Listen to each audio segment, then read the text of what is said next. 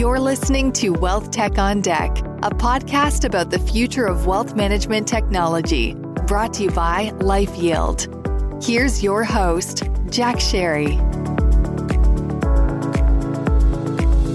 Hello and welcome to Wealth Tech on Deck. Thanks for joining us. The focus of our podcast is around the future of financial advice. We talk with industry leaders about their strategies to aid advisors and their clients in achieving improved financial outcomes. Each week, we explore a variety of topics around wealth management and wealth tech strategies and execution. Our guest today is Dani Dioria, who is the Co-Chief Investment Officer at Envestnet. Welcome, Dani. Good to have you on board. Thanks for having me. Good to be here. Great. So, Dani, let's start with a little bit of background. I know you're at least uh, technically new to Envestnet, although you've worked there for, or at least with them for a number of years in reading up on your bio. But talk a little bit about your background uh, leading up to what you do today. We'll talk some more about what you do today, but uh, tell us uh, how you wound up uh, doing what you're doing. Yeah. Um, so I joined Envestnet about ten months ago, which was, you know, it, it's been a blur. It feels like, you know, it could have been a couple months ago. And prior to that, I was at Symmetry Partners, which is a, a partner to Envestnet. It's an asset manager, boutique asset management firm. Uh, I was there for fourteen and a half years. And we were one of the earliest uh, onboarded asset managers on Envestnet, right? So back in uh, two thousand six, it was actually one of the first things I worked on when I got to Symmetry was onboarding us as an asset manager to Envestnet. So I got a chance to see firsthand, you know, the distribution capabilities that that being associated with the platform was able to provide. And then ultimately, Symmetry also uh, became a client of Envestnet. So I really, you know, got a chance to see Envestnet from sort of the outside in, from a couple of different vantage points, got to meet a lot of the people over here. And, you know, my trajectory at Symmetry prepared me very well for the role I'm in now, because I kind of moved up the ranks in research from analysis and portfolio management to heading up the research effort, ultimately became a managing director at Symmetry. So it had, you know, a foot in each uh, world in terms of the investment side, but also the business side of investments. And that's very much what I'm doing here in this role. I'm the co-chief investment officer here at Envestnet. So it's a very similar role. So very nice path for me to go that way. That's great. So talk a little bit, if you would, about uh, what you're doing now. What's what's the role? What does a, a chief investment officer do these days? And uh, I know you're part of a much larger strategy as I, uh, a student of Envestnet and all that they're doing around intelligent financial life and so many other things about connecting many dots. And I know you're actively involved in much of that. So describe, if you would, uh, what you do at Envestnet and how that all how all that comes together. Yeah. It's a very nice place to be as an asset manager, because we're an asset management arm attached to a fintech, attached to a, an integrated wealth platform. So we have access to data and technology that is really kind of differentiating for us in the asset management space. And certainly my view is and has been that tech is going to It's transformed so many industries, right, Jack? And, and asset management is one of those. And so it was, you know, good for me to come into a position like this where tech and data are very much the fuel that's powering everything we do, asset management among that. So I, I sort of get to be at the junction. Envestnet P M C is the asset management arm of Envestnet. So uh, on the investment side, my role is to oversee a lot of the investment capabilities that we bring to bear. So what are those? Portfolios, model portfolios, due diligence, platform research and due diligence on all the asset managers that we have, overlay services, which is, um, you know, tax or impact overlay that we do across managers on our platform, C I O support, where we're helping home offices with investments, and, you know, a variety of others. I, one of the big, like maybe single biggest initiative, or certainly one of the biggest, is impact, and how we bring E S G and value and values-based investing to the uh, platform and also to our own investment management. So it runs the gamut, and it, it, I get to sit at the junction of all these different uh, pieces of the puzzle that Envestnet has assembled, including exchanges, which bring in a bunch of non-traditional assets into the mix in terms of what you can offer the client. You know, insurance, credit, you know, healthcare services, trust, et cetera. Gotcha. So as a, a historic asset manager, in terms of your background and what's led up to today, you've looked at pretty much investments and how to make sure those investments go up, right? And deal with, I simplify, I know, uh, and deal with issues of risk and all, all the normal things in, in a portfolio. And what it sounds like, and we've chatted a bit about this in the past, it's a much broader portfolio from a business standpoint, strategy standpoint, where, uh, as I understand it, better for you to describe, you've been asked to kind of connect the dots across a lot of different parts of of Envestnet. I'm thinking of the overlay capabilities that you're working on, the credit exchange, the annuity exchange, the trust exchange, all the different exchanges that have been announced over time. I'm assuming, uh, and this is an assumption on my part, some of the acquisitions or partnerships that I see that are being done, a lot is about connecting the dots. And I, I put this in the context of The Intelligent Financial Life, which Bill Crager wrote and I've read. It's about sort of bringing it all together. So why don't you describe your role in the midst of all that? It sounds pretty interesting and exciting, actually. Yeah, The Intelligent Financial Life, if if you haven't had a chance to read it, invite anybody who's listening to the podcast to do so. It really is a nice framework for what we see as the future of not just asset management, but wealth management in general. And Bill did a really nice job of kind of getting people to that next step of, any of your daily transactions are an on-ramp to your finances, right? Your longer-term finances. And if we're all doing a good job collectively in this industry, we're able to make those connections for you. So certainly Envestnet, which has put together, as to your point, Jack, a lot of different partnerships, acquisitions, things that we've built over the years. The goal really has been to create this holistic platform. And I would say that everybody's mandate at some level is to help to integrate that platform and connect the dots, as you're saying, so that clients can get the benefit of that, right? So maybe their their first entry point to us is via MoneyGuide and financial planning, but then, you know, what other opportunity sets do we have available to them? Where, where can we make best of breed solutions available? So all of us are sort of looking at that question of, okay, how do we put these different pieces together? Specific to your point on my role, where I see asset management coming into this is in terms of portfolio curation. So if I think about, you know, a standard portfolio in the industry is a sixty forty, right? And it's mm-hmm. public equities oftentimes and public fixed income via mutual funds maybe, or E T Fs or S M As, depending on the account size.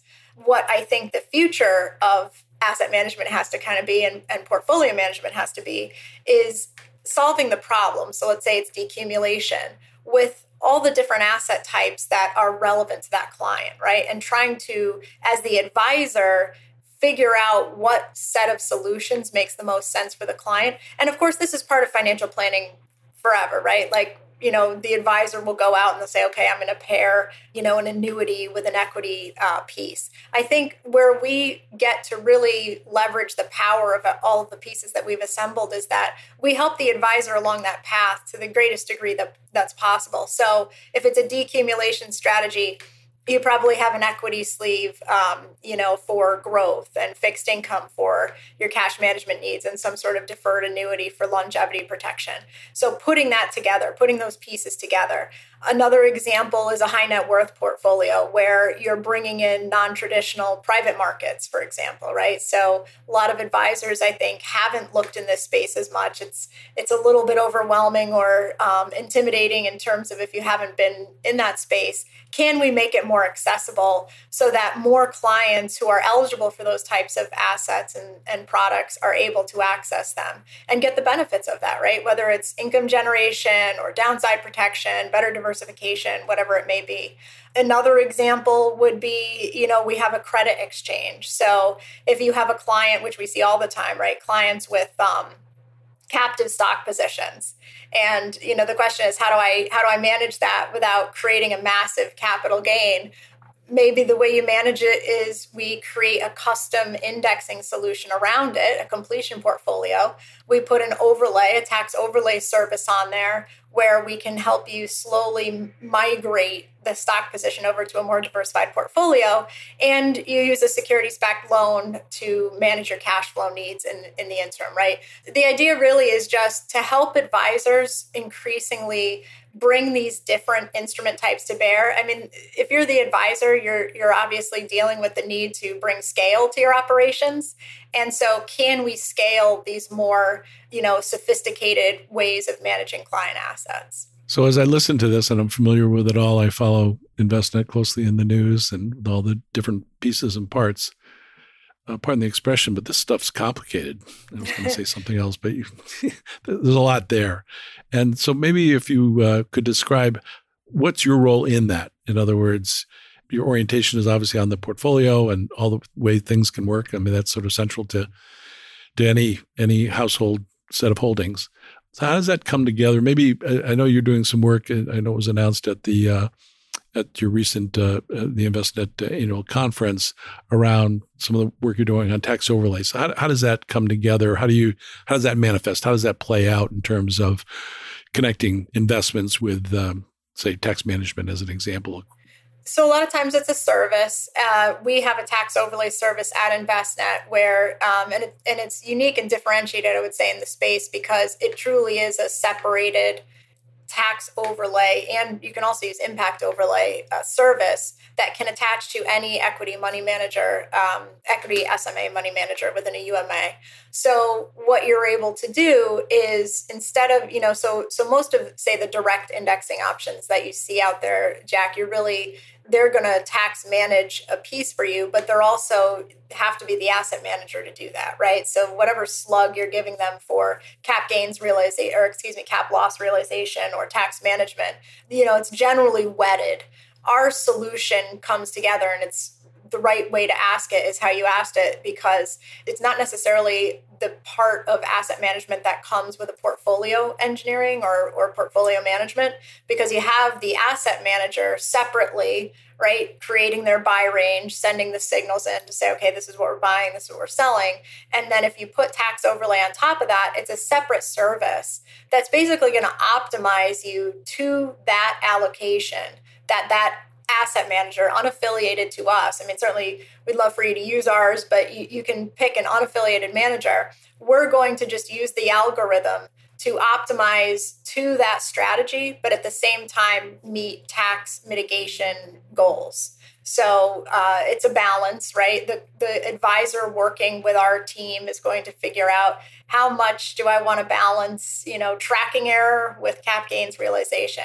A lot of the times these services are picked up when a client is migrating assets from, say, a, a stock position, or an advisor had been managing with certain positions and they've just decided for scale reasons they, they want to move over to a managed account framework, but they can't rip the Band-Aid, right? So you put the tax overlay service on, and then you say, okay, tax sensitivity-wise, tracking error versus cap gains, I'm going to, you know, slowly move this over. The algorithm is going to do that.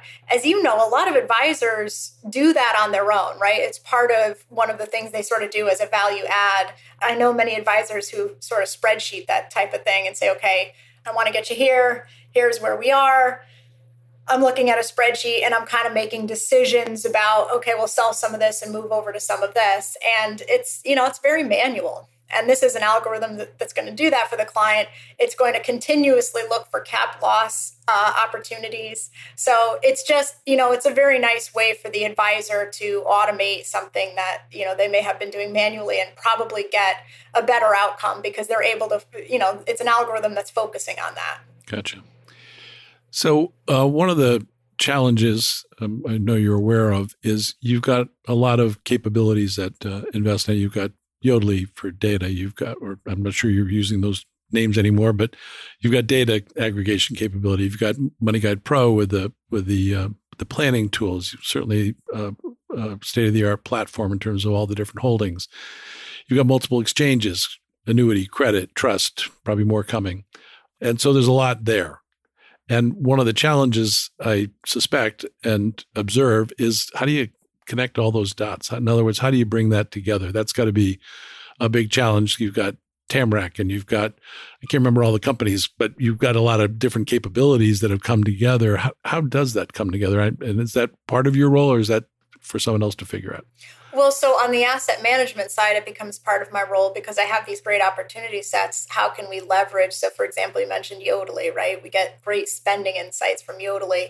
It's very interesting to get the insights from Yodlee about, and so what they'll do is they'll take de-identified client data. They'll say, okay, where how is spending looking on, on different types of products, different industries, different sectors? And, and so you're getting, and you're getting real-time information. So you're not waiting for earnings announcements to see uh, how everything is panning out. You're kind of getting an inside look. So it's easy to see asset management opportunities with something like that, right? I mean, certainly, you know, we're able at the least, it, even if we don't directly um, impute that into one of our strategies, it's great information for an asset manager to be able to kind of have a, a bird's eye view of something like that. You know, that's one example, right? There's also study capabilities, I think, over time that we'd be able to leverage.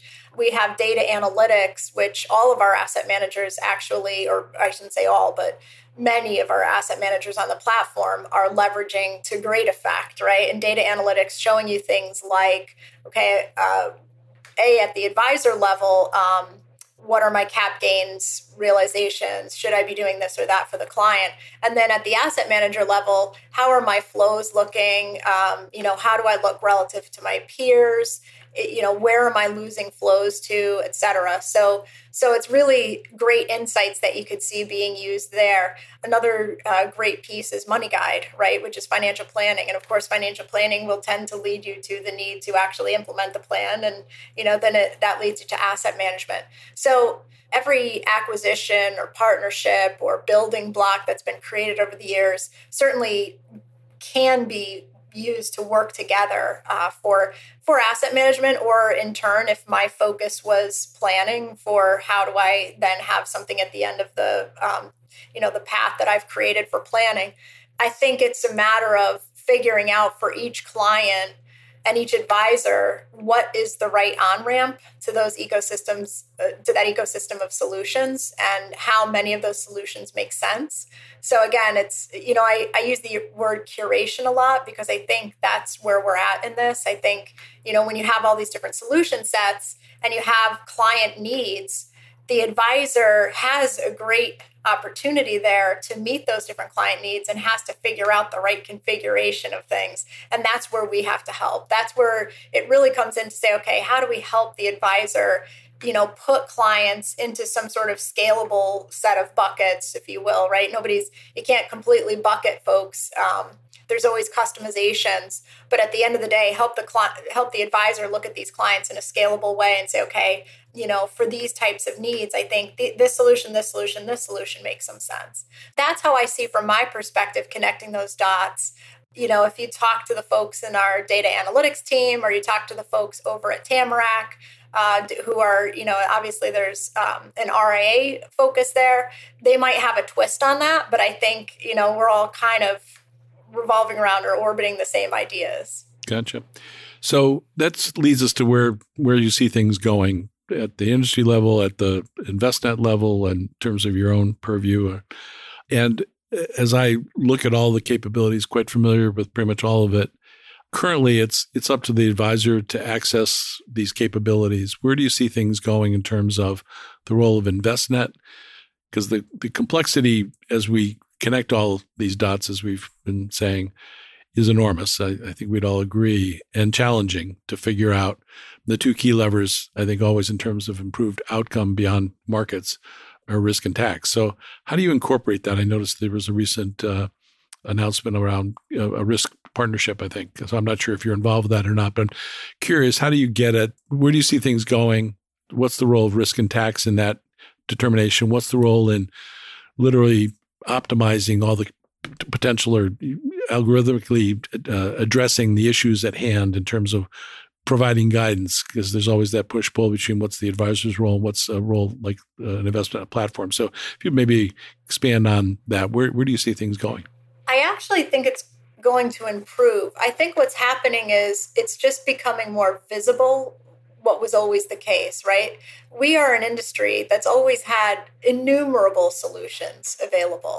Some of the solutions are, you know, easily, frankly, superseded by others. And that's not always been able to be surfaced because of the complication, Jack, that I think that you're referencing here, which is, you know, it's just, it's impossible for anybody to navigate the sea of solutions out there and figure out, you know, which is the absolute best for each client, right? It's just, it's an optimization problem and there's no optimizer that can do it.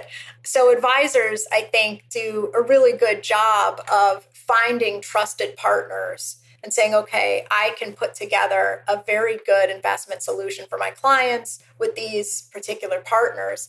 What I think you're seeing now is that so much is becoming available and so much is becoming uh, digitized that the array of solutions is becoming more accessible. It's becoming more clear and obvious, and therefore the expectation set of the client goes up that you're going to integrate or utilize some of these types of solutions, right? And so it looks like a massive, you know, increase in complication, but these solutions in large part were always there. They're just more readily accessible now because of technology. They're more evident. And our job is to help the advisor uh, navigate that ecosystem better. And, you know, it should lead to better outcomes for clients in the end, right? Because clients who maybe were not ever going to be introduced to a solution that would be really good for them mm-hmm. are now potentially more likely to be introduced because there's, you know, some sort of an optimization engine or some sort of guidance available that's helping the advisor, you know, put them toward that solution. I also think it helps people do better comparisons, frankly, of the solutions that are out there, right? So there are more than one ways to skin a cat. Um, you know, certain certain types of uh, tax management strategies probably supersede other types of tra- tax management strategies in most cases.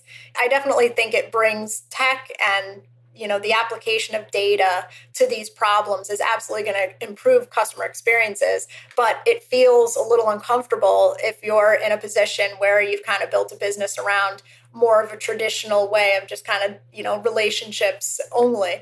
I will say this, I think it's a relationship business at the end of the day still. I think you have to have trusted providers and comfortability and good relationships that that kind of back that up.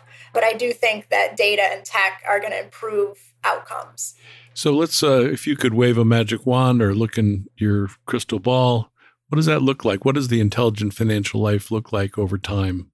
Uh, not to put you on the spot, but what, what, how does that all come together? Because I think we would agree, it sounds like we agree that uh, the stuff is complex. There's a lot to it. There's lots of moving parts. It's hard to keep track of. Lots of uh, Lots of smart companies are building algorithms to try to put all this stuff together. So what, what's your take? What's your, what's your view on where all this leads us? Where, what does it look like a uh, year, two, five years down the road?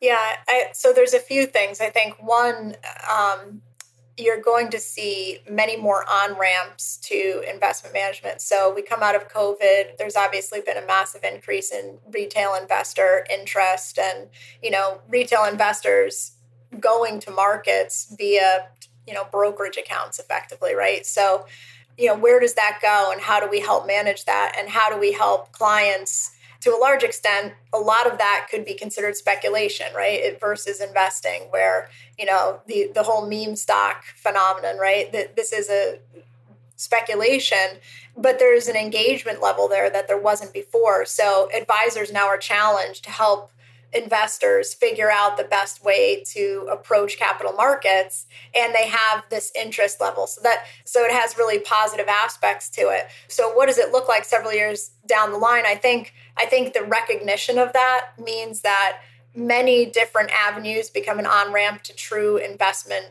uh, advisory, right? So your credit card, your you know some some transaction you make at the at the um, Whole Foods or whatever it may be gets you into, you know, it becomes an on-ramp to a portfolio of, you know, maybe stocks that are E S G solutions or or whatever it is.